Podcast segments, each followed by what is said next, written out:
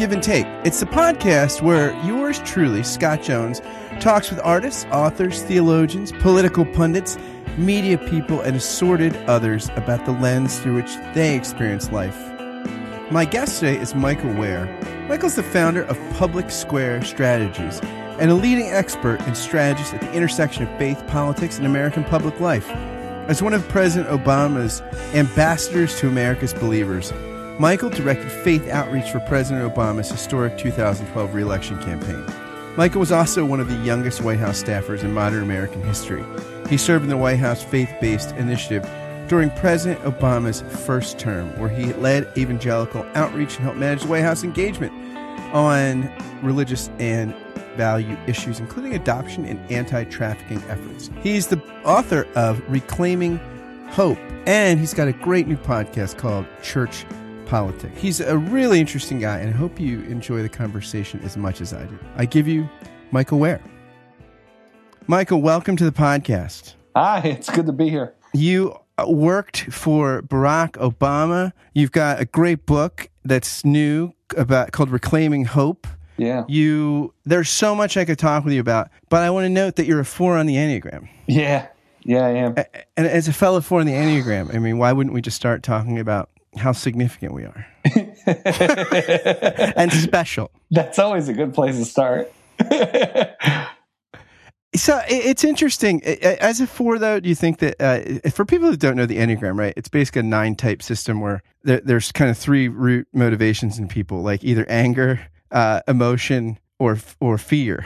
Yeah, and right. within the three types, like you know, the, the there's there's you either each type either either uh, internalizes suppresses or externalizes. You know, they're so fours would be we're the feeling type emotions, like we internalize the romantic, right? Yeah, and I definitely resonate more, you know, depending on, you know, who's writing the book. Some call it the individualist. I definitely resonate more with with uh, with the romantic label. I, I'm I'm I'm not so much in um, the individualist label. Just doesn't resonate with me. You, you know, the the most interesting and I think difficult thing for fours is I pushed back on the idea that I was a four for a while. I thought I thought that I was a six, and honestly, there's still a small part of me that's like because I haven't done like a full session yet, like what uh, or like I haven't. Um, I, I still there. I have a buddy in Nebraska who does retreats, and I've been thinking about doing one of those. But the most difficult thing is, you know, if you're a four and you push back and feel like, you know, well, I, I don't feel like a four. People say, oh, that's the most four thing. That's what say. the four says, yeah. right? Exactly. Oh, I'm the special one. I'm the, yeah, you know, the test. I broke the test. Yeah, this is a vicious circle, man. totally. I remember when I figured out I was a four, I like threw the book out the window. I was like, I don't want to be this type. Uh, yeah. Uh, yeah. So, I, do you think that part of the romantic in you drew you to want to work for someone like Barack Obama, like someone yeah. that? I mean, that's it, it, it's undeniable. Yeah. Yeah, the, he he is a, f- a figure that I think in American politics caused was a unique uh, cipher for people, or or or a container into which they poured a lot of hopes. Yeah, right. uh, yeah. No, I, I think I think that's true. And there was, um, you know, and his campaign was so full of this you know, it was a very nostalgic campaign, which is interesting because he was so much of it about on one side was about sort of turning the page and you know the first sort of post baby boomer candidate. And so so much of it was about the future but there were also these intense elements of nostalgia whether it was harkening back to uh, uh, JFK and Camelot, uh, which they did pretty pretty often, or harkening back to um, harkening back to the civil rights movement, which they did very often. Uh, the president gave a speech uh, uh, uh in, invoking the Joshua generation, which obviously uh, is uh, pulls on biblical themes, but also pulls on um, themes from civil rights era, and then even pulling on at, at times quite explicitly the West Wing and sort of and sort of the the the space in our moral imagination that the West Wing took up, and so it, it, was definitely it was an interesting campaign. We're we're talking about 2008 in particular, uh, an interesting campaign that combined both sort of uh, progress and an idea of moving forward with also heavy heavy themes of nostalgia. And I feel like that campaign borrowed as much from Santos as it did from Bartlet. If you're a West Wing fan, I mean, because when you go back and watch the the Santos campaign with Jimmy Smits and look at the Obama 2008 campaign, it's eerie. well, well, so what's interesting is uh, I believe that Aaron Sorkin has said that uh, he actually based Santos on Obama. Um, that he saw this young now, maybe, I'm uh, maybe I'm uh, I'm almost certain that that that Sorkin has gone on the record saying that. So so it's it's kind of a chicken and the egg thing. But oh, a- absolutely. And, and, again, you know, I think it was it was it was quite uh, you know the, uh, those who were doing advance, those who were writing speeches. I, I, think it was a I think it was a pretty. Um, it wasn't s- sort of something in the subconscious. I think it was it was something that was that you know was deliberately you know appealed to. You talk about in reclaiming hope meeting Obama for the first time, and you were like going to this uh, Democratic convention. Uh, yeah. Uh, uh, this was before he'd elected his can- he, he had announced his candidacy, and you kind of walk up to you were you were you got there on the wrong day. Yeah, yeah. So I show up at this hotel. Uh, I, I just had the wrong date, and so I was supposed to be leading some folks to this convention, and um, I get there and it's empty. But it was my my first political convention, so I, kind of just expected I'd walk into a room, open up a door, maybe you know it would be there. But after walking around this huge hotel for a while, asked the receptionist, and she goes, "Oh, honey, that's not for another couple days." And so I leave feeling embarrassed and dejected. Uh, and as I'm walking through the lobby, Barack Obama enters uh, the doors coming into the hotel uh, for for meetings a day or two before the convention, and so uh, he basically walked up to me, um, uh, and it, like you said, it was before he had announced he was running for president, so there was no Secret Service detail. Um, he was pretty well known, but there wasn't like a a bunch of folks waiting to see him. So he basically walked up to me, and I had followed his career for for uh, uh, quite a few years already, and uh, and I told him I wanted to work for him, and and ten months later, I was in Iowa. You said his assistant Reggie Love. You had to pester him a little bit, right? You, you, you followed. You did a lot of following up. Well, yeah. I mean, and, and you know, I really emphasize that for for young people who are reading the book.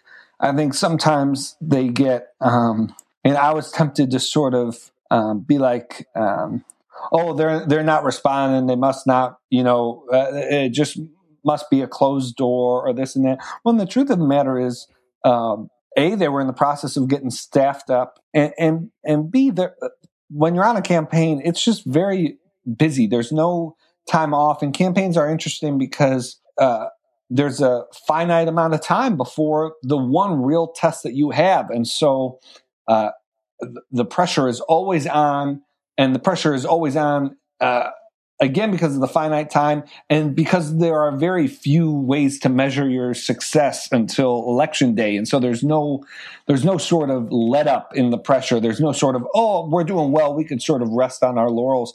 And so um, what my, my advice to, to folks looking to get in politics or really any sort of career path is um, to try and find the line between uh, being persistent and going after what you want and and obviously you know trying not to step on the other side of that line, which is being annoying or pestering folks. But yeah, so I I, I dropped uh, Reggie and a couple other folks I got connected to on the campaign, you know, an email every couple of weeks or so.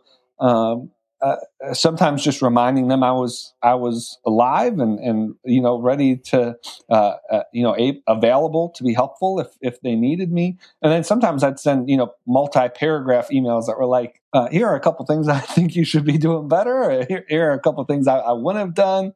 Uh, and, and it, you know, just staying on the radar was was an important thing. So that at the time when they did need me, um, or or they needed someone, um, I, I, was I was sort of on the um, I was on the radar.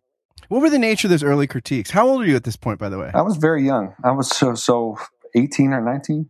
So eighteen year old Michael yeah. Wear is saying, "Look, Obama campaign. Here's where I think you got to step it up." Like, what what, were, what was the content of those emails? yeah, well, so um, so they were so our last presidential election, uh, we had the Democratic nominee had a candidate who uh, said after the election, his campaign manager said after the election that they a, a primary reason for John Kerry's loss was his inability um, to to tell a coherent, compelling story about how his faith connected to his politics, and so he ran into all kinds of problems, especially in the last uh, last sort of um, in the in the last sprint to the election about his faith. He got denied communion, uh, I think, by a, a, bishop in Kansas City.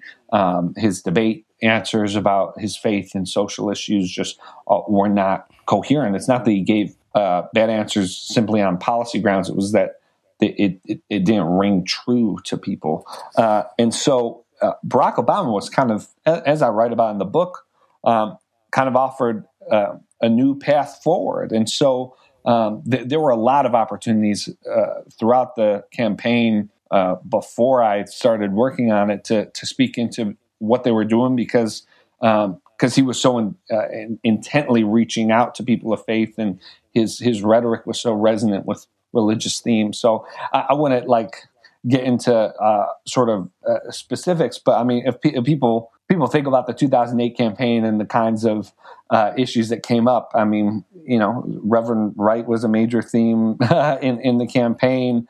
Uh, uh, the president gave a speech in 2007 to uh, his denomination's conference called "A Politics of Conscience." Um, that was that was. Um, uh, sort of a speech about his view of faith in public life. And so, you know, when those types of things would come up, I'd, I'd, I'd send some opinions. But, but again, it was important.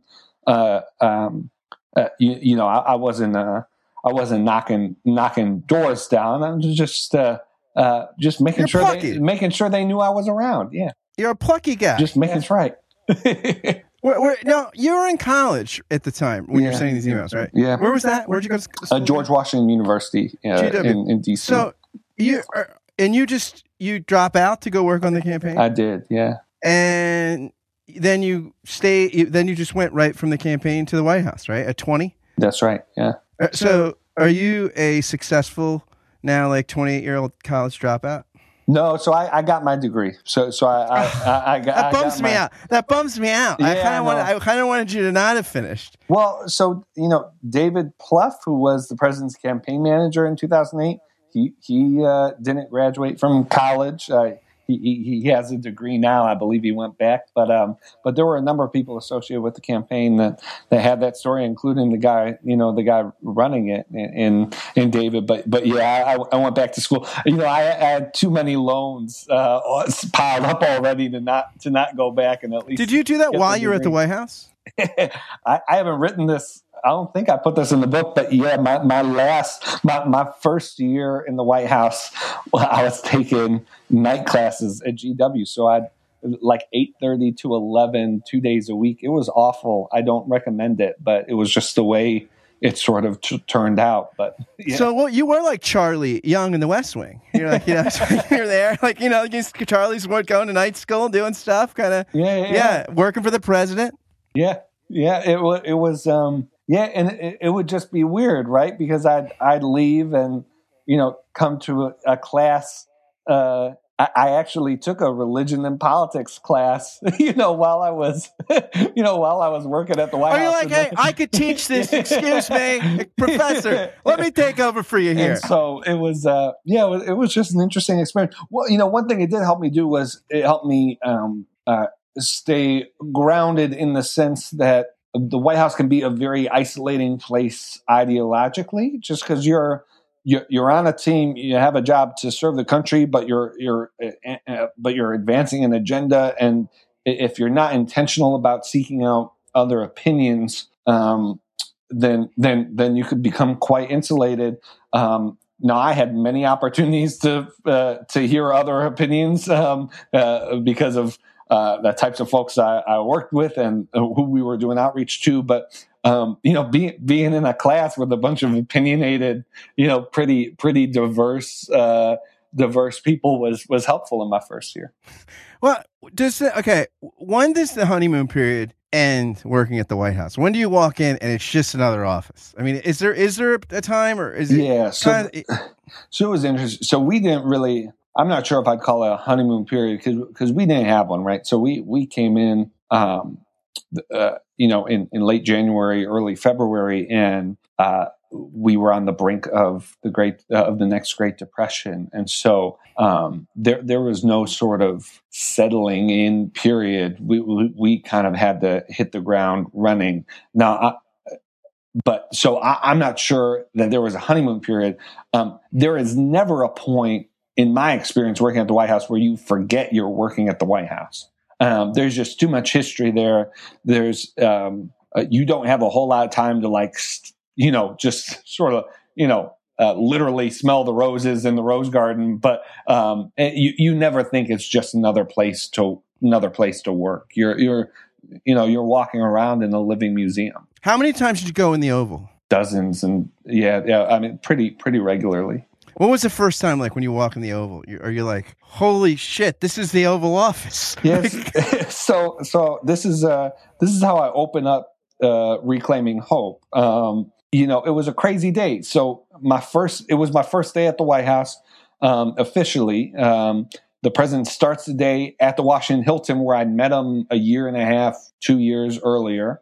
Um, uh, actually, yeah, it was two years earlier um, uh, for the National Prayer Breakfast. Uh, and so he gives a speech at the National Prayer Breakfast at the Washington Hilton, and then went to the White House to sign an executive order sort of reestablishing the faith based office where I'd work. And he did that in the Oval. And so, you know, uh, we arrived. I'm, I'm tired, but also hopped up on adrenaline just because it was my, uh, it, we, it was an early start, but I had way too much caffeine pumping through my, my veins. So I was, you know, sort of on the brink there and walking to the White House and, um, it had become clear. I, I, haven't. I write this in the book, but I haven't said it in in an interview yet. Um, it, it was really clear early on uh, how, how quickly the president became comfortable and became aware of the power of the location of the Oval Office. And what I mean by that is so you walk in the West Wing lobby,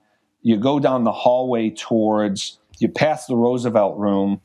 Uh, and if you've never been in the West Wing before, and I had, but only a couple times, uh, and, and, I didn't remember it too much, um, you, you turn the corner from the Roosevelt room, and the Oval Office is right there. Uh, so the president is standing in the doorway and like with light emanating from off the snow outside the Oval Office through the window. So the Oval Office is like, you know, uh, emanating golden light. And he, you know, he he's standing right there when you're not expecting him. And you know, he says, so so just for more context, so he was uh, I, I, was with religious leaders who were going to be in the Oval for the executive order signing. So, so he says hello to all the religious leaders, and then in the book I talk about the fact, you know, I, am trying to stay uh, out of the way uh, uh, during the signing. The religious leaders were sort of surrounding him, and I kind of find myself wedged somehow in between uh, uh, a sort of a lamp and an end table that I was certain had been whittled by Thomas Jefferson himself because why else? and I'm just like, I better not knock over anything or I was afraid of breaking the White House, you know, on my first day. And so that was, it, it was, um, it, it, was a, it was amazing. And then when the door closes in the Oval Office, the room just gets bigger. it, it is, it is, uh, architecturally, it is one of the most imposing rooms, you know, that I've, I've ever been in. It's just an incredible, feat of architecture. and it's designed to let you know who's the, who the president is. Oh yeah, you, you, for yeah, sure. Yeah. yeah. yeah, How well did you get to know him, the president? I mean, we weren't, um, and I, am really clear about this in in the book, um, and I think it's important because you just have a lot of people uh, who, who you know. Uh, uh, you know, it seems like the president was the best man at their wedding, you know. Uh, um, so we were not, uh, we were not kicking back drinks after work. We were not. Um, uh, I got to know him professionally, so I got, I got to, um, I, I, prayed with him in private and um, and in more public settings. I've heard him talk about his faith in private and in public. Um, we, we've had meetings uh, uh, together. Um, uh, but but you know we weren't sending each other. Well, I mean, he sends everybody a Christmas card, so I got a Christmas card from him. But but we weren't, uh, you know, we weren't te- we were we're not text buddies. Um, but but but I, but I got to know him.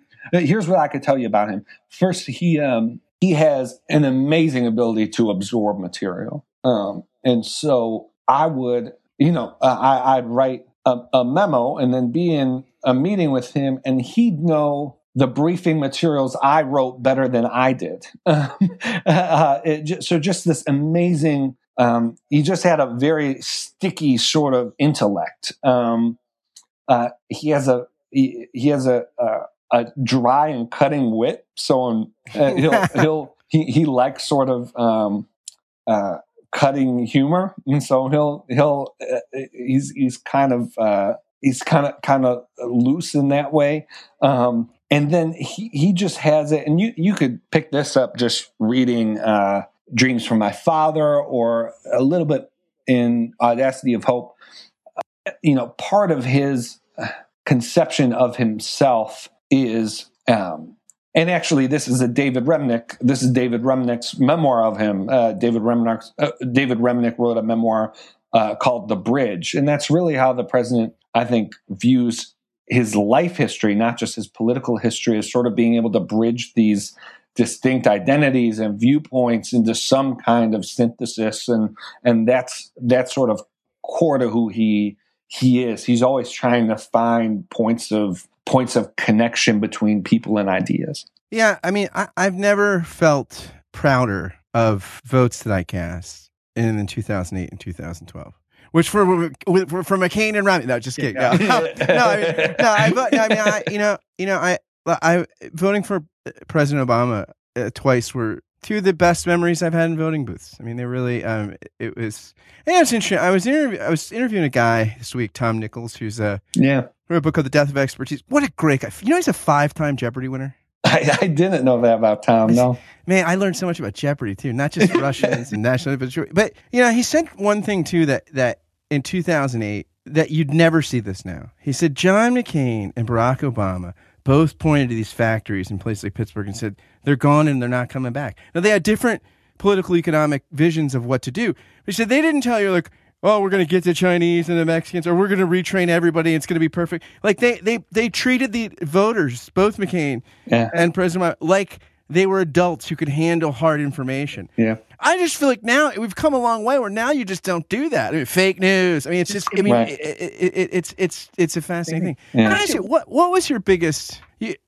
you drop a clue about this in the book, but what what was your biggest disappointment in the president? When was the day you were like, "Gosh, this is not the guy I thought," uh, or I wish this did not gone this way? Or this yeah, bit, I, I, think I think that's the that's the way I'd I'd frame it. Sort of. Um, well, well, let me just pick up off my last comment, which is you know core to the president's vision of himself, and I I think, and certainly how he's told his story at, is sort of this strong confidence in e pluribus unum, sort of out of many one, and this idea that we're a country that can can bridge divides, and that's when America works best. And um, to some extent, the way that uh, the HHS contraception mandate was handled, um, I, I, think fell short of that commitment. I don't think that the administration went as far as they could have, or as far as the courts have now forced uh, uh, force them to go in finding common ground and finding a,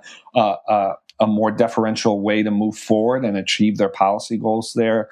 Um, and then also there was there was a controversy around the uh, the inauguration, the the inaugural, um, uh, the second one in 2013, um, around uh, a, pastor that the president had invited to come speak, who um, uh, got some criticism for some comments he had made a couple decades ago around uh, some sensitive issues, and um, it was very similar to. And I have an entire chapter about this, um, and so if folks want to sort of get the get the blow by blow and really understand this, uh, um, uh, this is really the one of the climactic chapters of of the book. But are you talking about the ev- the evolution of the president chapter? No, I'm talking about the the, the, the um, chapter ten on the the two inaugurations. Oh right, okay, yeah, yeah, yeah, yeah, yeah, yeah. yeah. And so you, you know, um, in 2009 we had a similar thing. You know, Rick Warren um, was was similarly critiqued for his views on some issues, and and the president at that time, or, or I guess the president elect, said, you know, we live in a big, diverse country. This inauguration is for all people, and um, you know, there are millions of Americans resonate with with uh, Rick's views, and even though I disagree with him on some issues, I agree with him on others, like fighting poverty and and uh, fighting AIDS around the world. Um, and so there's room for him too. And in, in 2013, a different approach was taken um, that that didn't reflect that sort of e pluribus unum uh, ethic that was so uh, core to. Um, I think the president's vision of himself, uh, uh, not to mention um, sort of the principles that he laid out at other moments during his political life, and so uh, that that that was um, that was a disappointing moment moment to me. You know, I remember in the 2008 campaign when Rick Warren had that forum where he had each candidate yeah. speak, and I remember one of the questions said, "What do we do with evil?" Right? Do we confront it? Do we, you know, do we assuage it? Do we whatever? Like, and McCain's like, we def- we destroy evil. and I tell you, President Obama's and then Kennedy Obama's answer was so impressive. It was it was sort of a page out of Reinhold Niebuhr, and he said, we, "I think first thing we have to remember is many of the greatest evils that have happened in the history of the world are from people who thought they were going all in uh, uh, in, in the eradication of evil, and often created more evil in the process." And I that was another highlight for me about like thinking of, of gosh, this is the guy I want to see in the Oval Office. Yeah, I think, think this guy. Uh, I mean, it's it takes a strange combination, right, of ego Right. Because you got to believe the gods have lined up and wanted you to be. And yet, hopefully, we can have we have somebody that can also, with that ego, be checked by a sense of humility and complexity, which is what we have now. The, the president clearly, we have now. I mean, clearly, I mean, he's really all the best. So, so much of our better angels are reflected in his temperament. I, he has the best angels. He's got the best angels. I mean, they're, they're like the Victoria's Secret angels. I mean, they're they're beautiful. Uh, you know, and I hope my friend Roger Ailes has the Victoria's Secret angels in the sky. You know, he's, he's, yeah, yeah, um, yeah. Uh, I love that. Not our better angels. He has he has the best angels. He's the best angels. but, uh, you know, uh, the the best part. Uh, I mean, like it was when he said, you know, he's talking about what happened with the Syria launch, the Syria missile launch. I was sitting with President Xi, and we were eating of the most big, beautiful piece of chocolate cake, and President Xi was enjoying it. I could tell. And I'm like, well, the funny thing is, Mar-a-Lago just got dinged with those health code right. violations. Yeah. It's so great. Um, it's just great. I mean, it's just. Um, I was talking with uh, David French yeah. last week, I think. Yeah, uh, great yeah. guy. And I asked him, you know, I don't know if you're struck by this, but I mean, we've clearly got the most secular president Yeah. we've had in my lifetime. I mean, th- this man is so thoroughly secular, and I'm not making a, a, Right. a- That, that a value a judgment. descriptive term. So, yeah, it just it just you know yeah. And also, I feel like re- as far as religious imagination and rhetoric, we've got a fairly secular Republican leadership. I mean, I don't really hear Mitch McConnell or Paul Ryan or you know like eh, eh, uh, eh, or, or most of the congressional leadership able to uh, talk in ways that that say President Obama could with integrity, and even you know George W. Bush. Although maybe I didn't always love the tones of it, but it was there. You could Right. see. But like, I mean, these are these are. It seems like it's weird that the religious party, which more people vote, you know, if you go, that's one of the biggest indicators, right? I mean, in 1950, that was not an indicator whether or not you're going to vote for Eisenhower. Now it is. It's amazing that they can be so uh, inelegant with religious rhetoric or, and imagination, right? I mean, why is that? Oh man, well, this, right. This is a whole. This is a whole episode. Uh, you know, it's for for a lot of reasons. Um, you know, um, I, I, I'm not sure the latest numbers, but Pew has uh, has consistently shown. You know, people view the Democratic Party as being um, uh, less friendly to religion than the Republican Party, and there are some. Um, some rational reasons for that and some irrational or unfactual sort of bases for those those kinds of feelings, but they exist. Um, the Democratic Party um, is uh, just statistically um, more secular, and so I think that um, uh, uh, there's a higher percentage of religiously unaffiliated or um, self self identifying atheists in the Democratic Party than in the Republican Party. Um, but but then you go into you know all of the ways in which um, all of the ways in which uh, sort of uh, evangelicals and uh, Catholics to a certain extent have allowed things like um, racism and misogyny to have have a have a uh, a safe haven in in their theology. Um, you look at the ways in which. And for, and for our listeners, right, let's just make sure for our listeners not familiar with your work, you're an evangelical. You even believe you believe the Bible's inspired. You even think the leather's genuine. Yeah, that's right. I mean, you're like Genuine you're like leather. a real evangelical, Yeah, right? And a yeah, Democrat. yeah. Okay. Yeah, and so yeah, so so that's so I I um I, I, I say this as, as a member of the family, so to speak. I'm also Italian, so I'm a member of that family too. Uh, but but uh, and, and then uh, you, you, you know uh, there is a sense in which uh, we live in the most highly polarized uh, uh, from a political party perspective time uh, ever. Um, uh, so. Uh, uh, Yeah, no one could win 49 states right now. No. like even Bush, Bush won how many? Like 40. I mean, but like those kind of electoral majorities, uh, they're just they seem impossible now. without a major political realignment or a, a, a, changing of what we expect from our politics, um, yes, we are beyond that time. Um, and you know, in the religious space, there there are serious questions to be asked. Um, and really across the board, right? But but since you asked about re- the the sort of religious vote, there there are serious questions to be asked about how much um, party identity is shaping our uh, values and positions as opposed to our positions and values shaping our political party. And so uh, we, we see this all the time. George W. Bush supports uh, immigration reform, and Republican support for immigration reform is like twenty points higher than it is when Barack Obama supports it. And you could you could you could flip it. It works.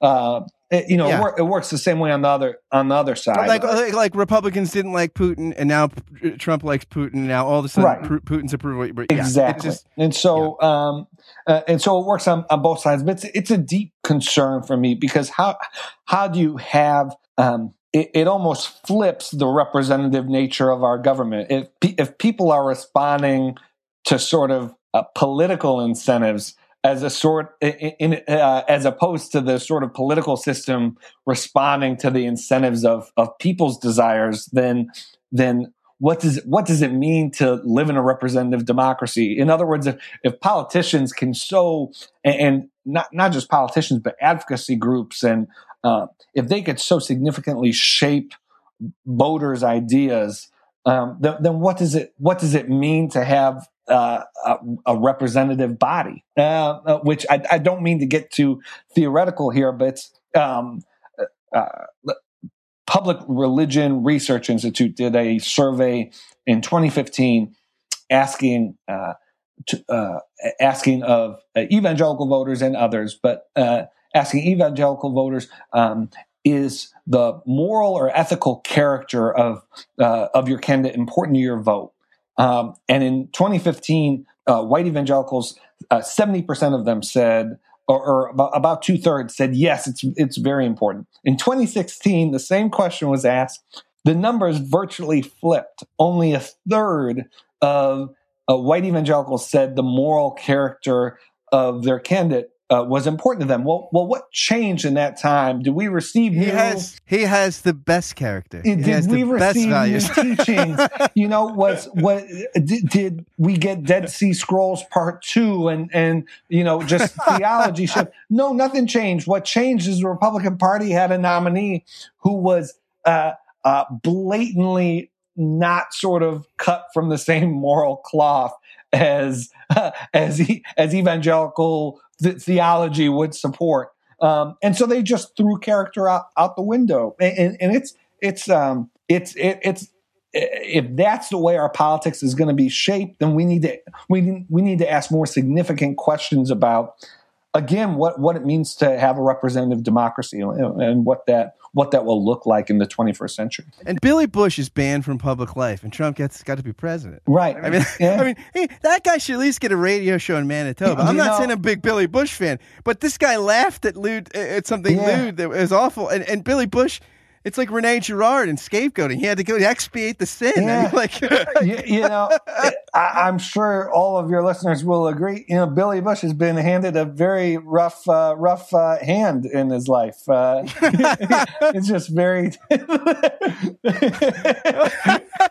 it's, it's he's had a been dealt a rough hand. But uh, but no, you're absolutely you're absolutely right. Right. So um, Trump's election has there's no playbook for dealing with this. So, for instance, uh, you know, my, my defense of the long presidential campaign season, which is unlike anything else around the world, right? Like in UK, they announced that they were going to have an election and the election will be over in, in a matter of months. We have presidential yeah. campaign seasons that last two plus years. And my, my defense. The, the president, the West Wing, right? They say the presidency's 18 months. Is right. true? Like basically, you, you got your first, you, you, you got 18 months, then midterms come. Everybody else is getting reelected, yeah. and they don't have time to deal with you. And then you're running again. Yeah.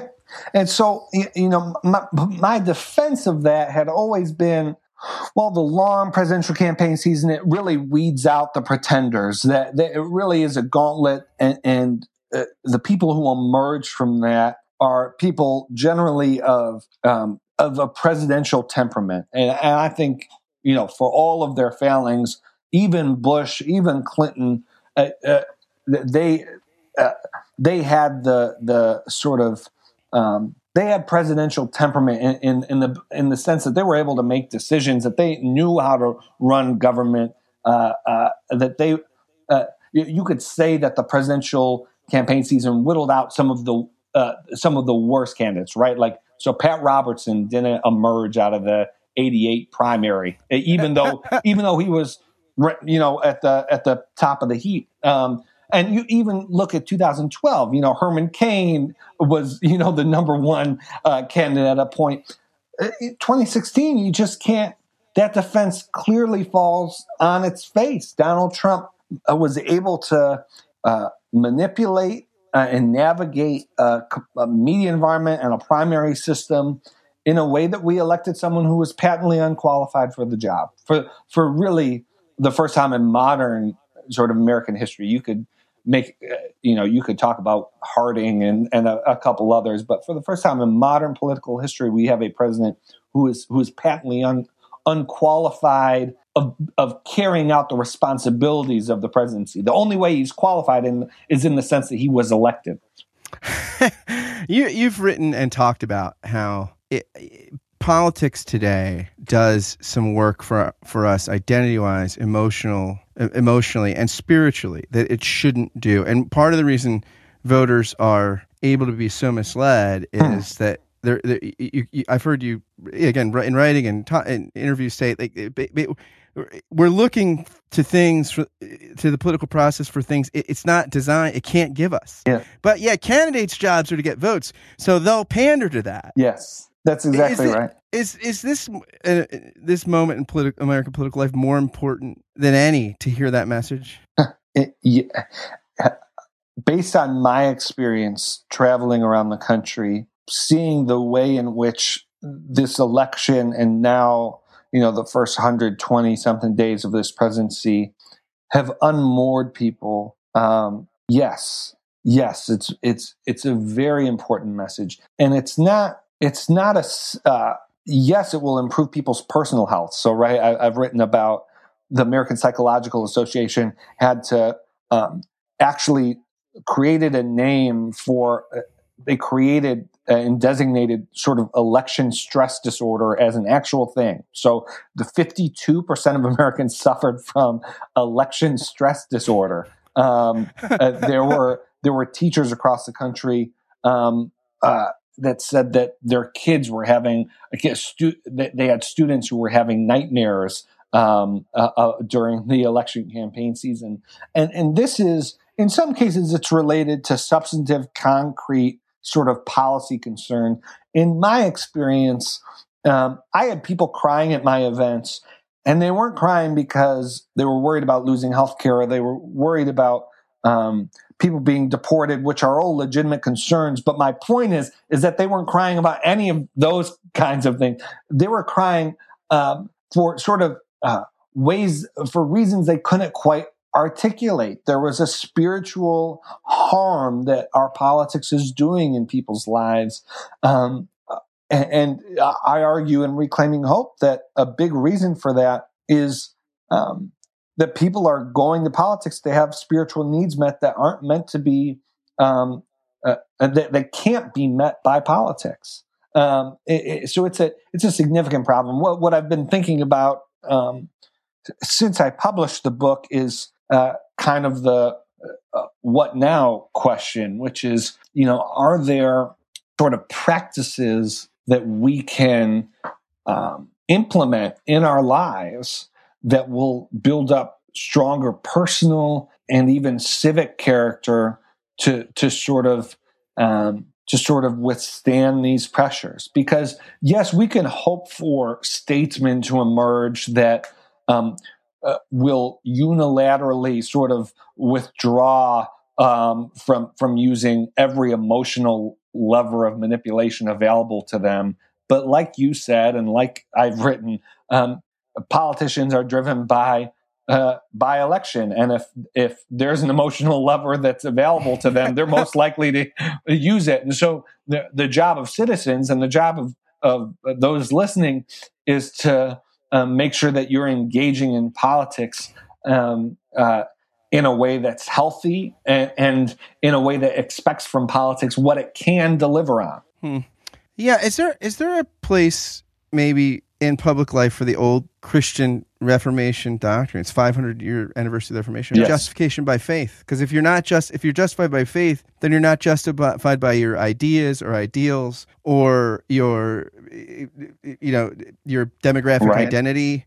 You know, I mean, I wonder if that's something that needs to be preached and taught and proclaimed more. Yes, it, it, there is. Um, yes, that is that is very important. So, um, so C.S. Lewis wrote in this essay um, when he was contemplating uh, a uh, a third party, a Christian third party in in the UK, um, and he said, you know, one of the major temptations when you combine uh, religion and politics is to claim that God hath said when God on an issue where God has not spoken. So, for instance, you know, in the Amer- in the American context, there is no biblical prescription for the exact percentage at which capital gains should be taxed, you know? Um, and yet, all the time in our politics, you have uh, people treating as if there is a religious mandate on that question, uh, saying, you know, p- putting out voter guides that that do have uh, uh, sort of official statements on that question. And what that does is it puts a moral burden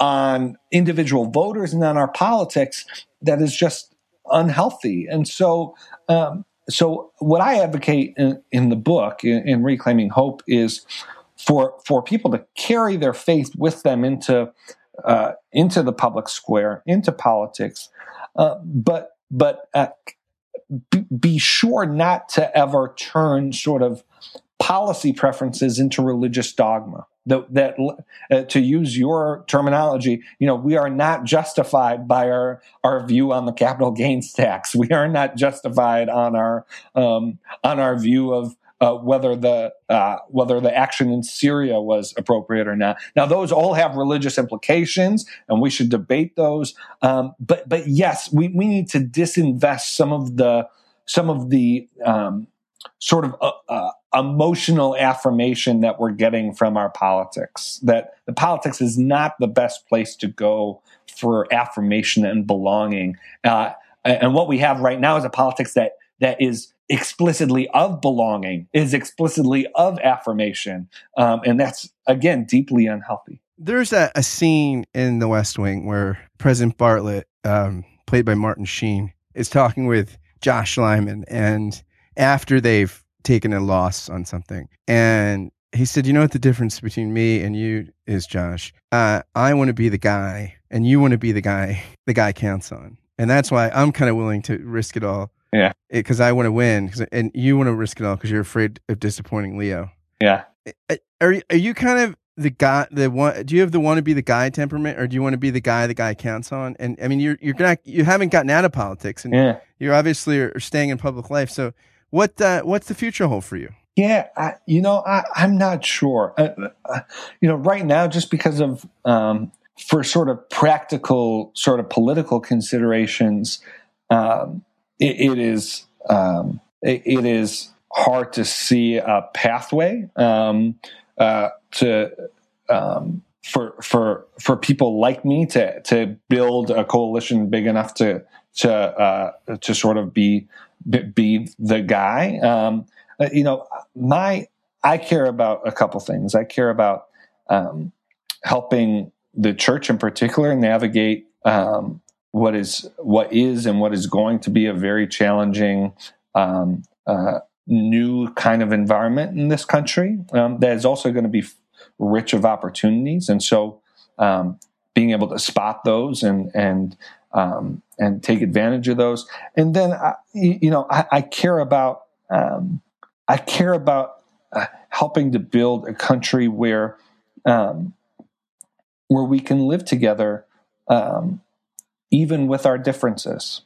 And so, I think faith plays a major role in that. But but part of that is is um, having people in, of faith in this country that do not resort to um, coercion or um, uh, do, do, not uh, sort of um, do not sort of confuse um, persuasion and uh, and and coercion that, that, that that do not view their their faith as something that must be um, protected from their neighbors, but something that can be can be shared and live alongside their neighbors of, of different faiths or no faith at all. And so those are those questions of social cohesion, I think, are becoming more and more important. Michael, thanks for spending some time talking with me. I think the things you care about are incredibly important and may your tribe increase. And your book is Reclaiming Hope. Yeah and you have a new podcast. I do. So uh, Justin Giboney, who's an amazing uh, attorney, uh, uh, uh political activist, co-founder of the AND campaign, which is a great organization.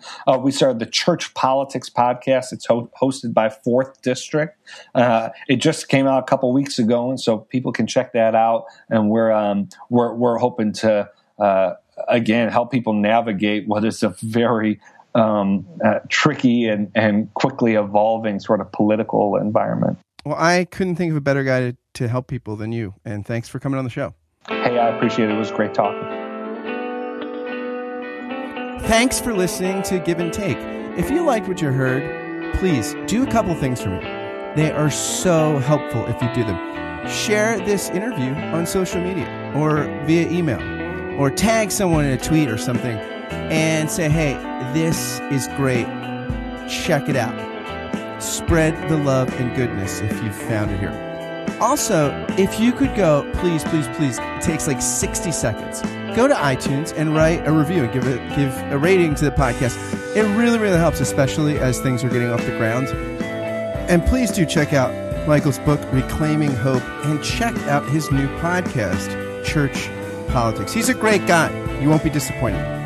And until next time, fare thee well.